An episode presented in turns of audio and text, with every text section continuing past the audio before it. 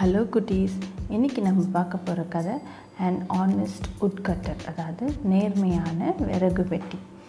ஒரு ஊரில் ஒரு ஏழையான விறகு வெட்டி இருந்தாராம். விறகு வெட்டிட்டு வந்தால் தான் அவர் வீட்டுக்கு சாப்பாடு வாங்கிட்டு போக முடியுமா? அதனால் ஒரு நாள் ஒரு ஆத்தங்கரை ஓரமாக உட்காந்து அவர் விறகு வெட்டிட்டு இருந்தாராம்.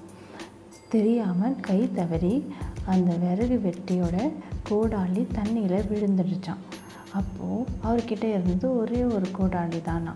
தண்ணியில் விழுந்ததுனால அவரால் விறகு வெட்ட முடியாதுல்ல. அதனால் அந்த ஆத்தங்கரை ஓரமாக உட்காந்து சோகமாக இருந்தாராம். ஐயோ வேறு கோடாலி இல்லையே. நம்ம எப்படி விறகு வெட்டுறது? விறகு வெட்டினா தானே காசு கிடைக்கும். அப்போ தானே வீட்டுக்கு சாப்பாடு வாங்கிட்டு போக முடியும். அப்படின்னு யோசிச்சுட்டு சோகமாக இருந்தாராம். அப்போது திடீர்னு தண்ணியிலேருந்து ஒரு தேவதை வந்துச்சான் அதாவது ஒரு ஃபேரி வந்துதான். அந்த ஃபேரி வந்து அந்த விறகு வெட்டிக்கிட்ட ஏன் நீ இவ்வளோ சோகமாக இருக்க? என்ன ஆச்சு அப்படின்னு கேட்டுதான். உடனே அவர் சொன்னாராம் என்கிட்ட இருந்தது ஒரே ஒரு கோடாலி. அது தண்ணியில் விழுந்துருச்சு. என்னால் இப்போ விறகு வெட்ட முடியாது. எங்கள் வீட்டில் எல்லாம் பசியாக இருக்காங்க. அப்படின்னு அவர் அவரோட சோக கதையாக சொன்னாராம். உடனே அந்த தேவதை சொல்லிச்சான் சரி நான் தண்ணியில் போயிட்டு உன்னோட கோடாலி எடுத்துகிட்டு வரேன். நீ சோகமாக இருக்காத சந்தோஷமாக இரு நான் உடனே வந்துடுறேன் அப்படின்னு சொல்லிட்டு தண்ணிக்குள்ளே குதிச்சு தான் அந்த ஃபேரி உடனே ஒரு தங்க கோடாலி எடுத்துகிட்டு அந்த த தேவதை வந்து கொடுத்துதான் இந்த எடுத்துக்கோ அப்படின்னு. உடனே அந்த விறகு வெட்டி சொன்னாராம் இல்லை இல்லை இது என்னோடது கிடையாது அப்படின்னு சொன்னாராம். சரி திருப்பி அந்த தேவதை தண்ணிக்குள்ளே குதித்து இன்னொரு வெள்ளி கோடாலி எடுத்துகிட்டு வந்ததான். அதை பார்த்துட்டு இதுவும் எனது கிடையாது அப்படின்னாராம். அப்படியா சரின்னு சொல்லிட்டு அந்த ஃபேரி திருப்பியும் தண்ணிக்குள்ளே குதித்து ஒரு இரும்பு கோடாலி எடுத்துகிட்டு வந்ததான் அப்போ அவர் பார்த்துட்டு ஆ இதான் என்னோடய கோடாலி அப்படி சொல்லி வாங்கிக்கிட்டாராம். அந்த ஃபேரிக்கிட்ட நன்றியும் சொன்னாராம். உடனே அந்த ஃபேரி என்ன பண்ணுச்சு நீ வந்து ரொம்ப நேர்மையாக இருந்த. உன்னோட கோடாலிக்கு மட்டும்தான் நீ என்னோடதுன்னு சொன்ன. மற்ற ரெண்டு கோடாலி என்னது இல்லைன்னு சொல்லிட்ட.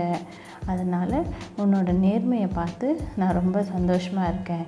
இந்த மூணு கோடாலியுமே நீயே வச்சுக்கோ அப்படின்னு சொல்லிட்டு தங்கம் வெள்ளி இரும்பு மூணுத்தையும் அந்த விறகு வெட்டிகிட்டே கொடுத்துருச்சான் அப்போது அவருக்கு ரொம்ப மகிழ்ச்சியாக இருந்ததான் அந்த தேவதைக்கிட்ட நன்றி சொல்லிவிட்டு அவர் வீட்டுக்கு கிளம்பிட்டாராம்.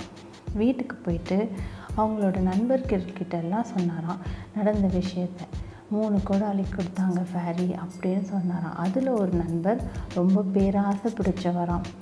அவரும் வேணும்ட்டே விறகு வெட்டி எந்த இடத்துல விறகு வெட்டினாரோ அங்கே அவரும் ஒரு கோடாலி எடுத்துகிட்டு வந்து வேணும்ட்டே தண்ணியில் போட்டுட்டு வெயிட் பண்ணிகிட்டு இருந்தாராம். அப்போது அந்த ஃபேரி வந்தாங்களாம். வந்துட்டு என்ன ஆச்சு கேட்டாங்க மாதிரி என் கோடாலி தண்ணியில் விழுந்துட்டுன்னு அந்த நண்பர் சொன்னாராம். அந்த ஃபேரி தண்ணியில் போயிட்டு ஒரு தங்க கோடாலி எடுத்துகிட்டு வந்தாங்களாம் உடனே அந்த நண்பன் ஆமாம் இதான் என்னோடய கோடாலின்னு சொன்னாராம். அந்த தேவதைக்கு வந்து அந்த நண்பன் பொய் சொன்னதுனால ரொம்ப கோவப்பட்டு அங்கேருந்து அப்படியே மறைஞ்சு போயிட்டாங்களாம். அந்த நண்பருக்கு வந்து அவரோட இரும்பு கொடாலையும் கிடைக்கவே இல்லையாம் வெறும் கையை வீசிட்டு அவரும் வீட்டுக்கு சோகமாக வந்தாராம். ஸோ இந்த கதையிலேருந்து நம்மளுக்கு என்ன புரியுதுன்னா எப்பயுமே நம்ம நேர்மையாக இருக்கணும். உண்மையே பேசணும். உண்மையே பேசினா நம்மளுக்கு எப்பயுமே நல்லது நடக்கும். தேவதைங்கள் கடவுள்கிட்டேருந்து எப்பயுமே பரிசு பொருட்கள் கிடைக்கும். நன்றி. வணக்கம்.